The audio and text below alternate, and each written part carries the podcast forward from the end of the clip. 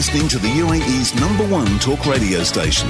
This is The Agenda with Georgia Tolley. On Dubai Eye 103.8. Hello there, and thank you for downloading the Agendas podcast from today, the 29th of November. And on the programme today, we had all the latest on that extraordinary tunnel rescue in India. All 41 workers are safe after 17 days trapped underground. Producer Jennifer Crichton had a report on all the latest news. We also got into the details of the Sheikh Zayed road closure on Friday, Saturday, and Sunday this week. Badr Al Siri, the executive director of the traffic department for Dubai's roads and Transport, joined us on the radio. And as the public report more snake sightings in Fujairah, we spoke to expert Andrew Gardner about why we're having more close encounters with the reptiles. Plus, we're going to get a new island resort just off the coast of Umm Suqeim in Dubai. Construction expert Chris Seymour from Mott MacDonald told us all about the Las Vegas style mega project. And Chris McCarty brought us up to date with all the latest sports news. Plus, a new exhibition is taking place right now at Emirates Towers. It's called the Prototypes for Humanity event, including dozens of clever ideas to manage the climate crisis. We spoke to the director of the event, Tadia Baldani.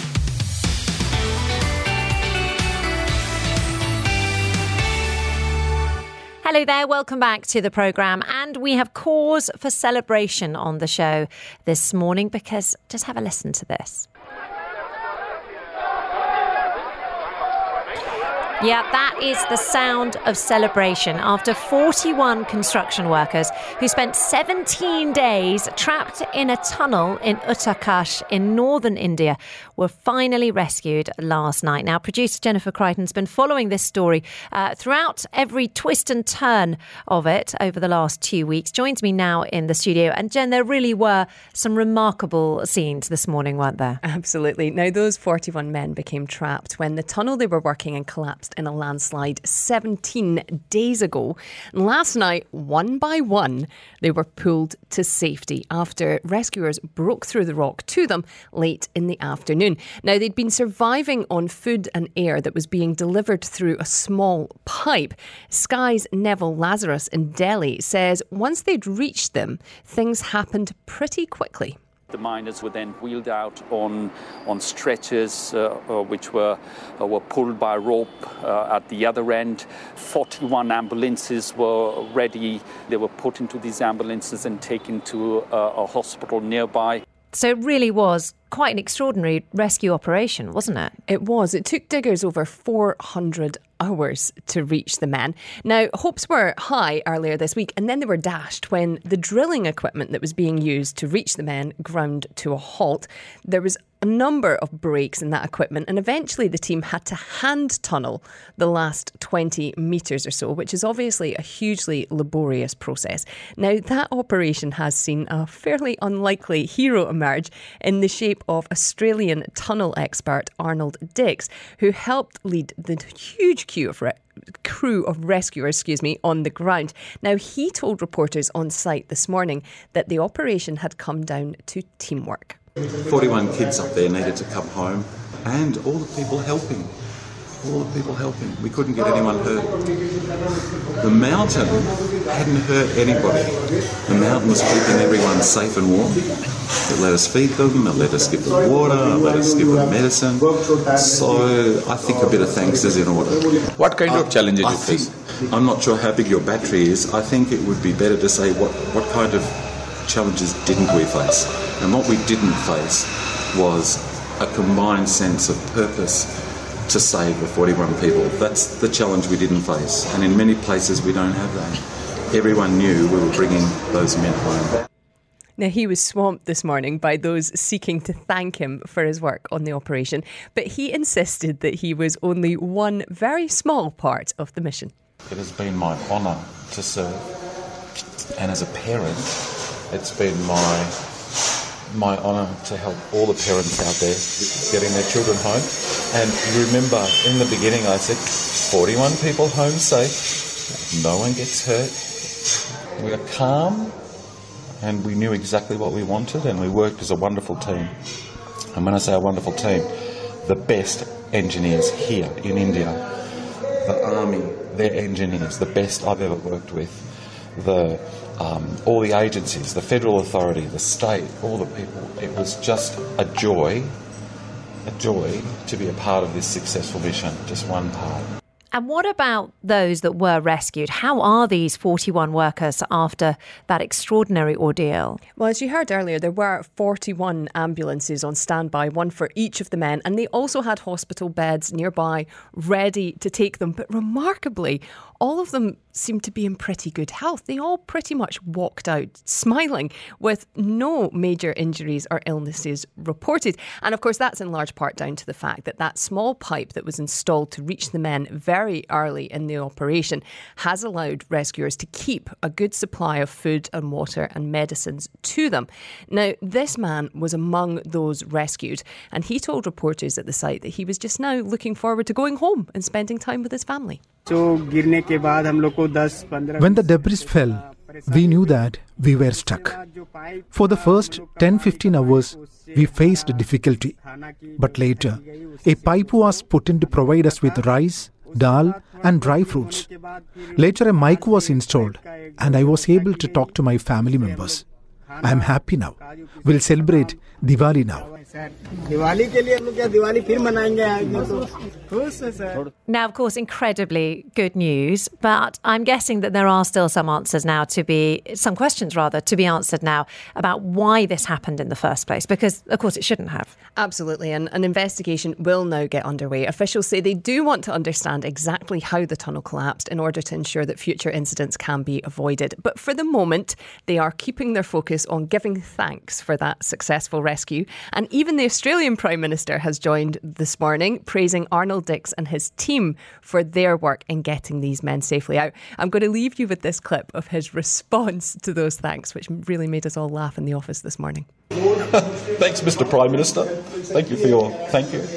But it's, sir, uh, as an Australian, sir, if you're watching, um, it's been my my privilege and my pleasure uh, to show that we're fantastic at not just cricket. I love cricket, but we do other things as well, including tunnel rescue. And uh, how about that? 41 people, all out, all safe. Everything's perfect.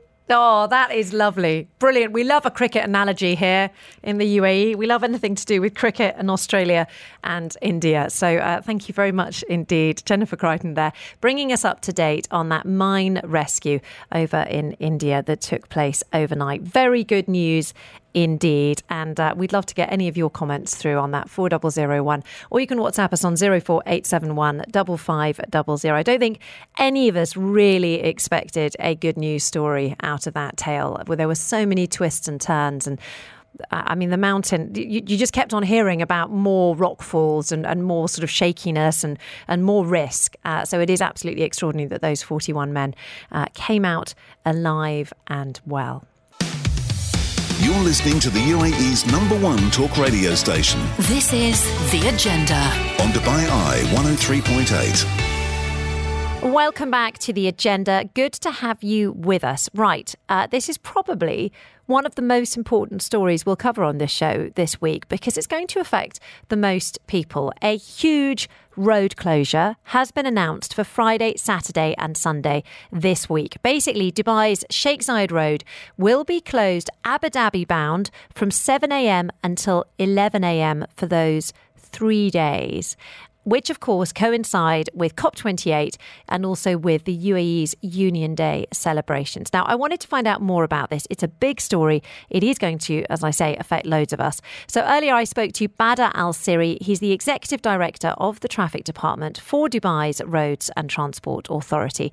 And he talked us through the details of that closure. The, the diversion will be from 1st of December to the 3rd of December for three days. The timing will be from 7 a.m. to 11 a.m. only for three hours.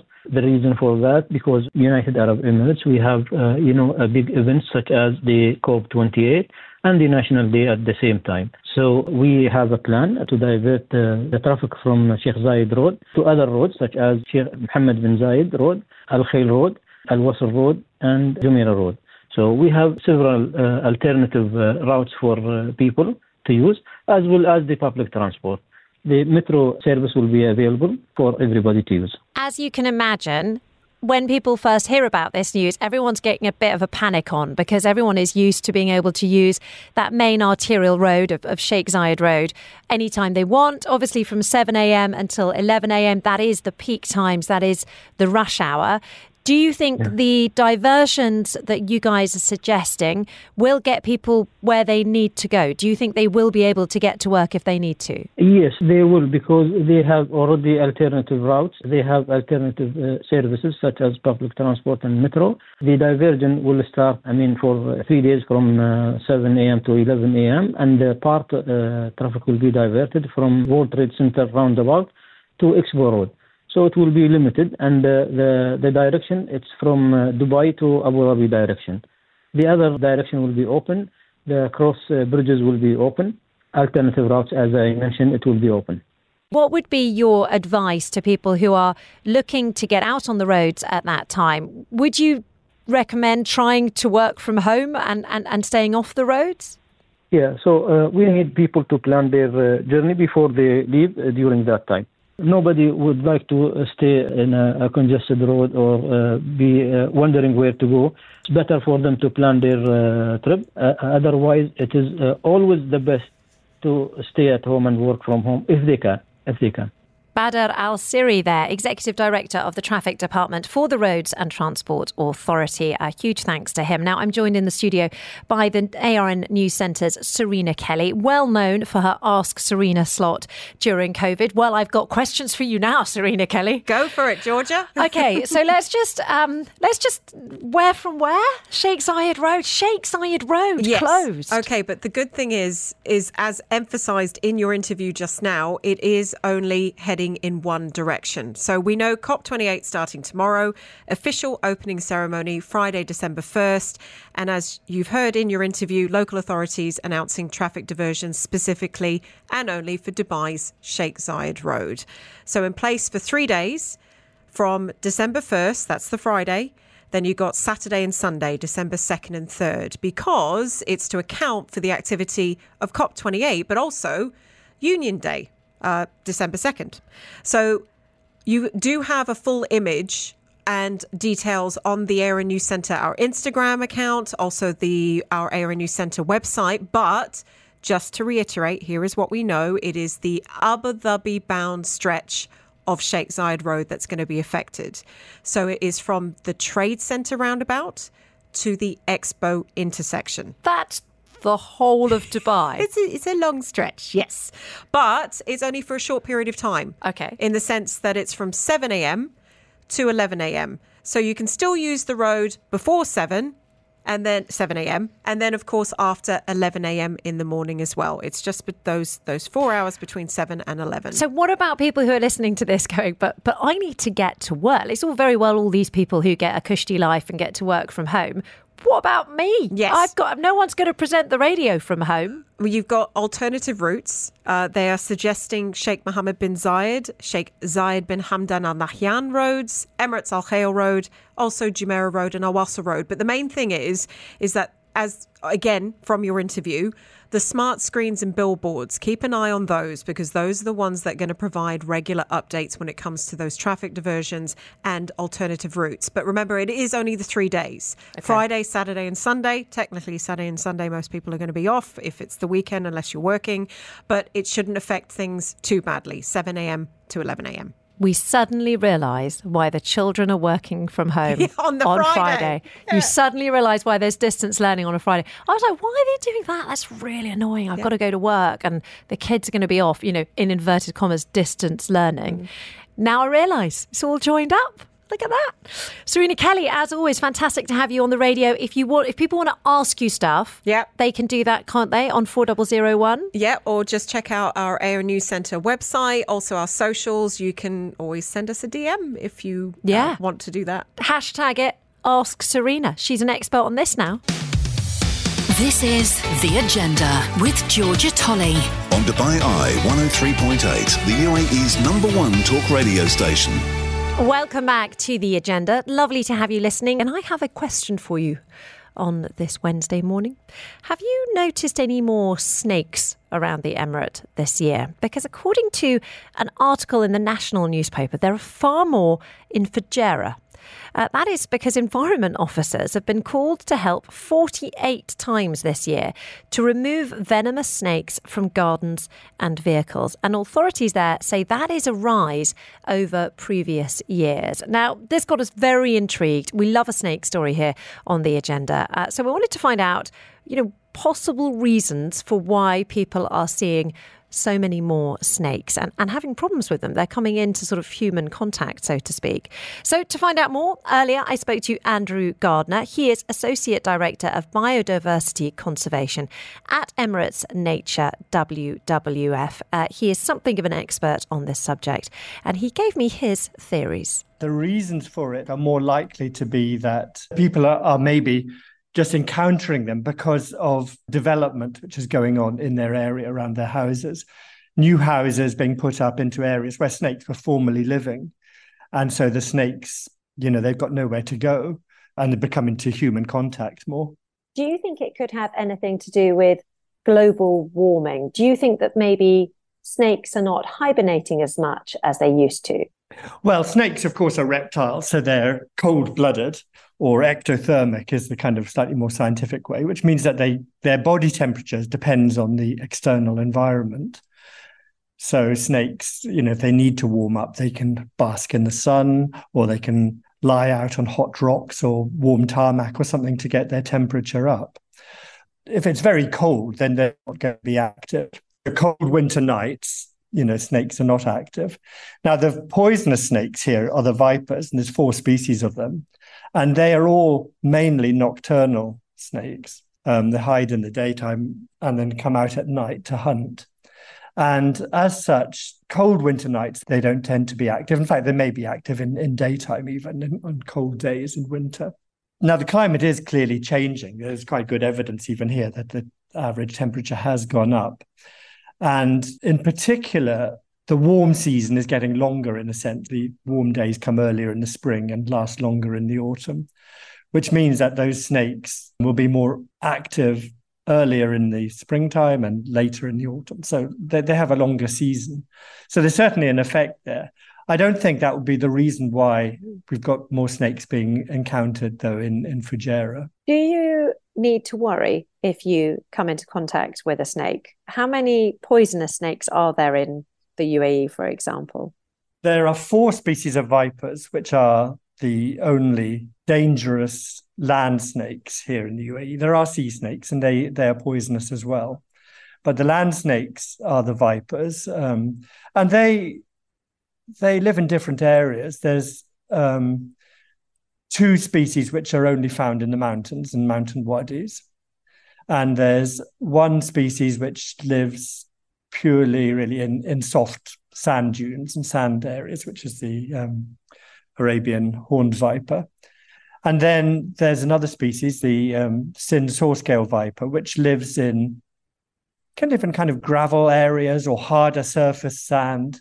And so that species is found, for example, close to Dubai, and certainly was quite common in Dubai land before all the uh, the housing estates were built in like Arabian ranches and those kind of areas. And if you go out into the desert, they, they they're still there. So it is a poisonous species. It is a dangerous species. In fact, saw-scale vipers are responsible for more human deaths than any other species worldwide. Um, that's not doesn't mean that they're the most venomous or most dangerous snakes individually, but they're they're common in many areas where people live, particularly in in Pakistan and India and places, and across Africa as well. So they are dangerous. They are dangerous snakes, and um, you certainly don't want to be bitten by one.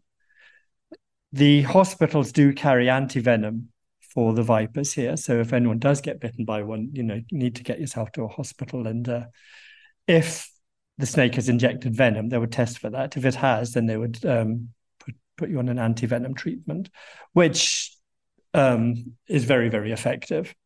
So there's, as far as I know, there's been no human deaths from snake bite for a long time here in the UAE. If you, but oh, sorry, carry on. Sorry, but but they you know they are dangerous. They if you get bitten on the hand, let's say, or on the ankle, which are kind of the usual places where people get bitten, um, it will swell up. It will be painful, and without treatment, the vipers have a a venom which is um, hemotoxic. It attacks the blood system. And one of the problems with that, with particularly with saw scale vipers, is that blood cells um, are damaged and this means that they tend to block up the kidneys. So without any treatment, you can get permanent kidney damage, which would require the person to then have um, lifelong dialysis requirement or a kidney um, transplant or something like that. So a serious medical situation. So how do you avoid being bitten? If you do see one of these snakes, should you beat a hasty retreat? Many bites actually are caused by people trying to kill the snake. If they find one in the garden, say, oh, I better kill the snake. And, you know, they go out and try to whack it or something. And the, they're very fast at striking. So that's not a good idea, really. At best, just to leave it alone. Obviously, if it is in a garden and things, and you've got kids and stuff, you don't you don't want it there. So that is the time to call out the environmental authorities for them to remove it. But out in the desert or the mountains, just leave it alone and the snake will mind its own business. Andrew Gardner, there, Associate Director of Biodiversity Conservation at Emirates Nature WWF. And I am loving your snake stories that are coming in now.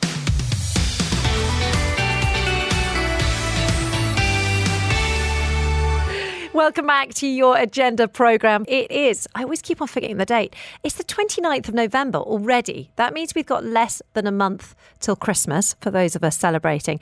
And we're horrendously close to 2024. Uh, but we won't, we won't ponder on that for too long. Let's turn our attention instead to another mega project uh, that has just been announced just off the coast of Jumeirah. I feel this is very exciting, partly for me because I live in the area, but I think it's pretty exciting for everyone. Uh, essentially, it's an island just off the coast of Umm Suqeim. If you're thinking, sort of, where is that? It's near the Jumeirah Public Beach, next to the Jumeirah Beach Hotel and the new Marsa Al Arab, which hasn't opened yet, but that's that new Jumeirah hotel that looks a bit like a ship parked on the coast.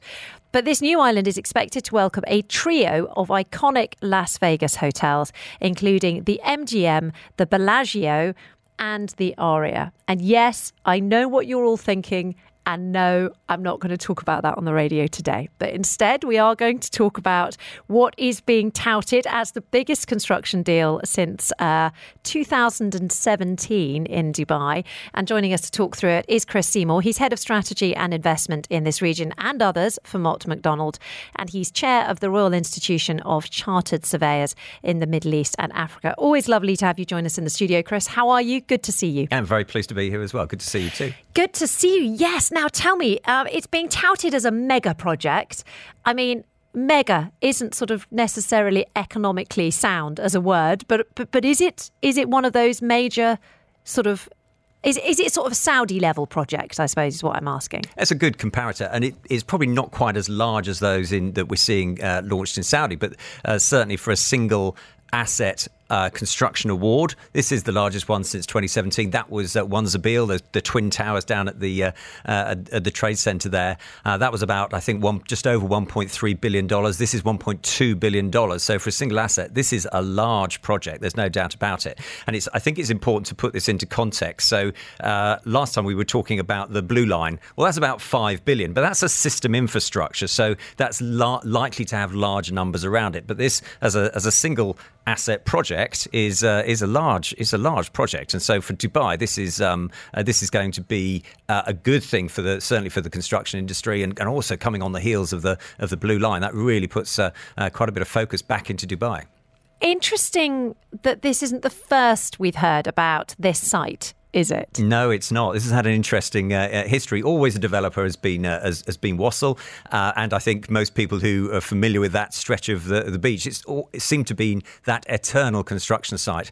And I remember ten or fifteen years ago, this was a project called Porto, and it looked um, much more like, I guess, maybe an Italian or Portuguese uh, fishing visit village. Very nice, and and I think the reason for that was because we we had those string of hotels further down the coast, and I, I think the, the the theory was it didn't want to really detract from those so much. Things have now matured, time has moved on, and so it's uh, this new concept launched in 2017.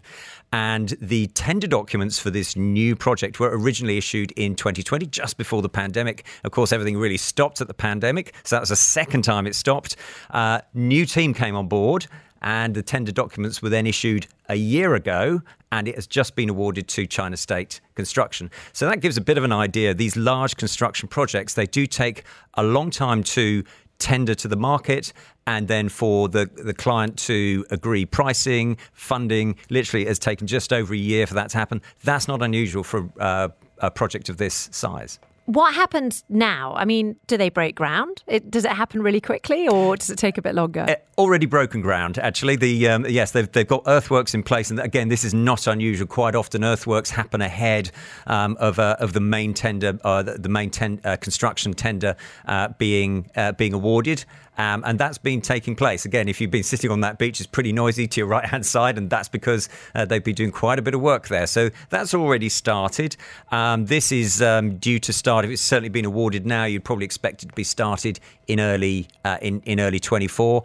Um, it's a tricky site. There's only one way off it, one way on it. Um, it's not exactly an island, but it's a peninsula, and it sort of wraps itself around the uh, what I call the the, the uh, the, the fisherman's marina, um, which is already there. And it sort of wraps itself around that. Large construction sites are all about logistics. And when you've only got one entry and exit, it makes things uh, harder, much more management, sometimes takes a little bit longer, and it sometimes is more expensive as well. So it's going to be um, an interesting job for, uh, uh, for China State. I have to say, when I look at it, it doesn't look big enough for three hotels and 1,400 rooms. It just looks like a tiny spit of land. Like, it, yeah. are they going to? There must be some re, re, land land land creation effectively going on there. They've been gradually expanding it. It's okay. ten. It's it's um, uh, apparently ten and a half hectares now, which is about uh, t- probably about twelve football pitches. Um, so that's not, that's not small. It's, no, not, it's small, and yeah. it, and the way it's been arranged, you can see how that density has been achieved. Yet they've also got a lot of um, external areas. Looks like a lot of green area there. Um, uh, many pools there. I think it's a sort of resort that that uh, the developer is expecting uh, tourists to come to and stay there. That's really where it's uh, what it looks like. So it's a location, a destination on itself. It sounds like they're going to have to stay there if it's difficult to get on and off.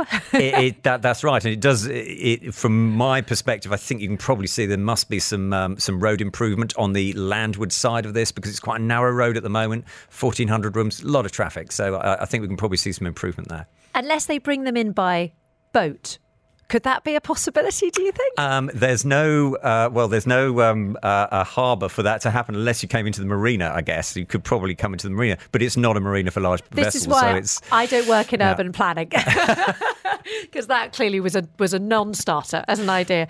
Uh, intriguing that they are going to have these three hotels there. Um, I mean, now I'm going to start like a nim. I'm going to sound like a NIMBY. You, I mean, pr- people here might not know what NIMBYs are. It's a big thing in the United Kingdom. A NIMBY stands for not in my backyard.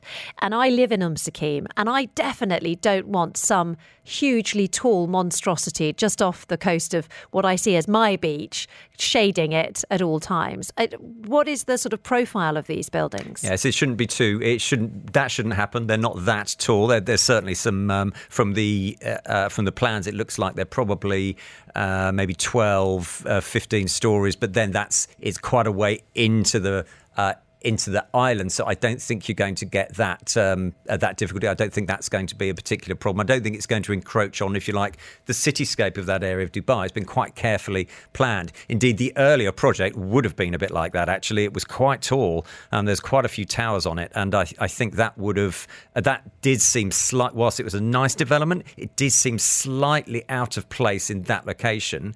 This seems to be probably a little bit more in place uh, for that location, and, and it adds to what is becoming quite a long stream of uh, of high end hotels uh, down that beach. Yeah, we have a great choice of restaurants if we want to really splash the cash. That's for sure.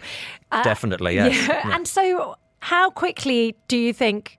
The hotels will be built? I mean, uh, how soon are we going to see rooms to rent on, on that island? My judgment is I expect it's probably going to be three, four years. Um, okay. I, I think, uh, yeah, I think three or four years. Um, definitely before 2030 for sure. Um, that's normally the period of time that you would see a, a, a project like this starting to come to uh, fruition. Uh, just saying again, it's it's quite a tight site, um, and it takes a while to get uh, uh get this type of project built. As an example, um, Atlantis the Royal, I think, had three site entries in that site, and that's another big, big project, um, and that took a while to get uh, get built as well. So, uh, it, it, completely different development, but it just gives the the the uh, idea that um, it just building a hotel is not so easy. Uh, there are certainly uh, some restrictions on this one, which is going to be, make it quite interesting for the team for sure. Yeah, you'll find it interesting to watch because I guess that means that they're going to have to be coming in and out of that site all day and all night because they're going to need to use every minute that they can use that that, that one access point. they are, and again, that's going to cause that. That is for residents. That is going to cause a little bit of uh, a you little can bit tell. of. Dist- I've gone full NIMBY. a, a, little dis- little bit of disturbance. Um, I guess in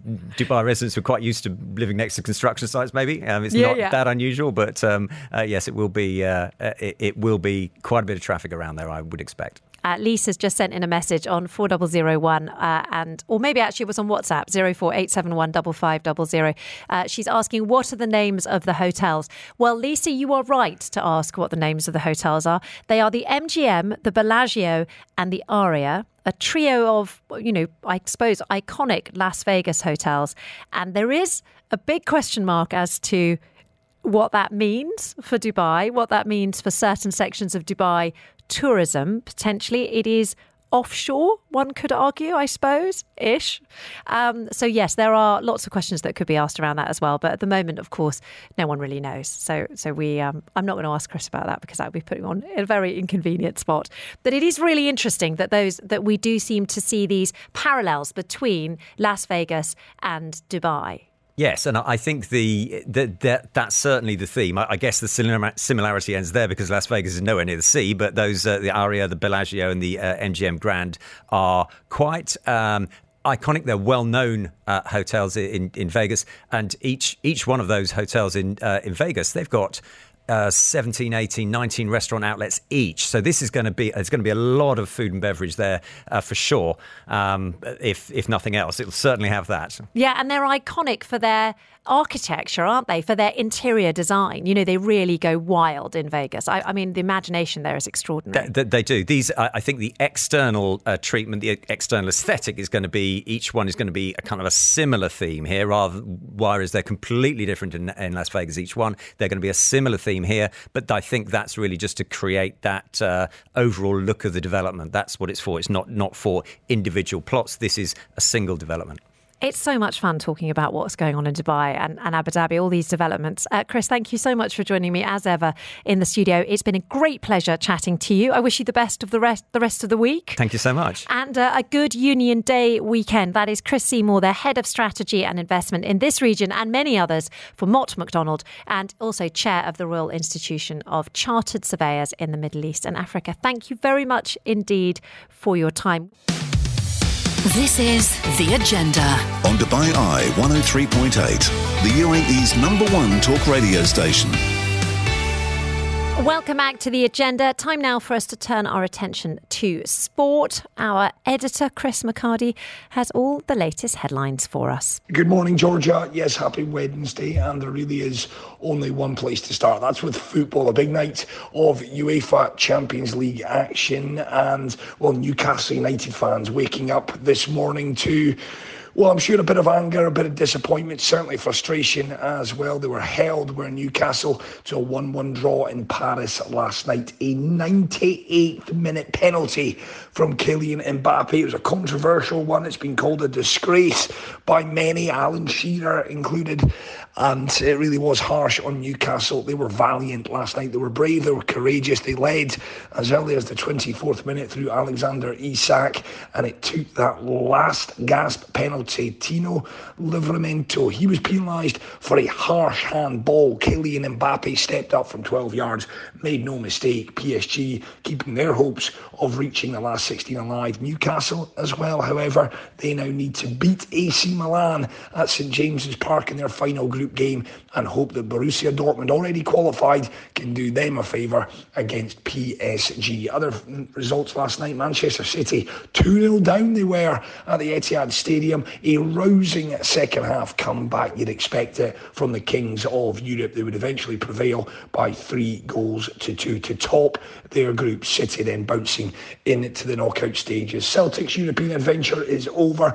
They were beaten 2 0, two late goals from Ciro Immobile over in Rome. Lazio 2, Celtic nil. Barcelona victorious over Porto just to alleviate some of the pressure that had started to mount on their boss Xavi. As for tonight, as I said yesterday, all eyes 9.45 will be in Istanbul. It is Galatasaray against a Manchester United side who have in recent weeks shown signs of improvement. They need to win tonight to keep their hopes of reaching the knockout stages alive. So that's the football. As for cricket, well, Glenn Maxwell, not for the first time in recent weeks, the toast of Australian cricket. He reached a century in their T20 match against India, 104 from just 48 balls. That the joint fastest century in T20 history. Australia then pulling back one match in their best of five series against India. They still trail 2 1, but there are hopes that they can round off this incredible last few months. They won the Test Championship against India. They beat India, of course, in the Cricket World Cup final. Can they make it a clean sweep and come back now to win this best of five T20 series? Well done to him. And that rounds out the sport. Loads still to look forward to heading into the weekend. Of course, the return of Premier League action, but it's all about the UEFA Champions League tonight again. And I'll give you a full review when we catch up tomorrow morning. Thanks, Georgia. ARN sports editor Chris McHardy there. He is back at 5 pm with your drive time show off script. You're listening to the UAE's number one talk radio station. This is The Agenda. On Dubai Eye 103.8. Yeah, welcome back to the agenda. Georgia here, and we hear all the time that blue sky thinking and innovative ideas are what is going to help us find solutions to the climate crisis. And actually, right now at Emirates Towers, there are 100 specially selected university projects on display, and they represent the ideas and research from some of the world's most prestigious academic institutions. You're thinking the Oxford, the Cambridge, the Stanford. This Prototypes for Humanity event is going to run over the next few days, and it all comes ahead of a big award ceremony at COP28, where the contributors with the best ideas will share $100,000 prize money. Now, to find out more about what is on display, which, by the way, it is open to the public, Earlier, I spoke to Tadeu Baldani. He is the director of the Prototypes for Humanity event, and he told me about the aim. We have a dual mission, and the first goal that we aim to achieve is to showcase academic innovation and the role of academia in addressing complex global issues.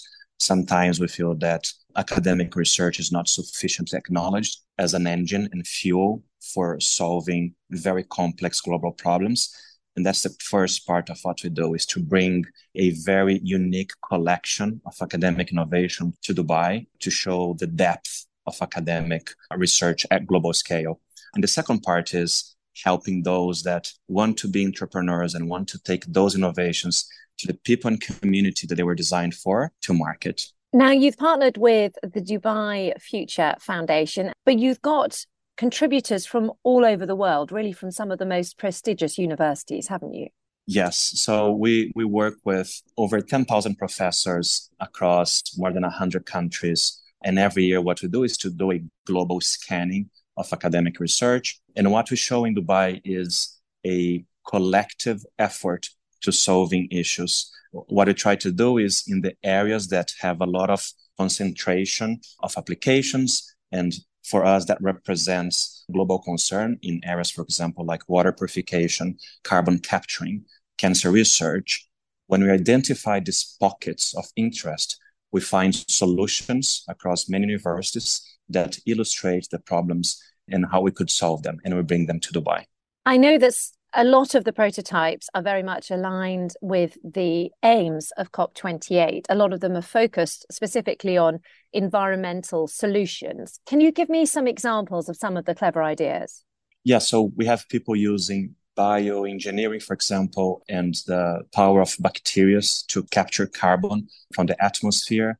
We have students, a group of PhDs from um, UCLA, for example, that are developing a completely off grid hardware solution to break down air into hydrogen and graphite. We have people that on more the health space, which is also one of the areas of concern for COP using artificial intelligence to do better medical diagnosis and cancer research as well. At the moment, these are prototype ideas. Do you see any of these 100 prototypes going on to have practical everyday uses? Absolutely. And that's one of the objectives of the program is to find the mechanisms and the partners within Dubai innovation ecosystem to onboard these ideas and co-build them with the innovators from universities so that they can be tested, they can be piloted, they can be invested in and taken to the world. Do you have any particular prototypes that have really caught your eye as you were as you were going through them? Was there one that that you thought, hang on a second, that one has got to be, you know, someone's got to put seed money into that idea? We see a lot of deep tech and deep science innovation at Prototypes for Humanity, but sometimes simpler solutions they can have an immediate and tremendous impact. So there is one project that got my attention, and all the visitors so far they have loved it as well, which is an alternative for the IV drip for emergency scenarios. So as you know, when you have to do IV on any patient, you need to have that bag hanging somewhere. So gravity can drop medicine into the bloodstream. But when you are in an emergency scenario, you don't necessarily have the tools or the time or the equipment to have that bag hanging there. So these students from South Korea have developed a power-free, gravity-free solution that uses the power of elasticity to push medicine into the bloodstream without having to use the bag. It's a simple, cost-effective, easily deployed solution that can save many lives very quickly. That is Tadeu Baldani, the director of the Prototypes for Humanity event, which is ongoing at the moment at Emirates Towers. It is open to the public, uh, so well worth going down to take a look at it ahead of maybe a COP28 visit this weekend. This is the agenda on Dubai Eye 103.8. Up next, you've got your news.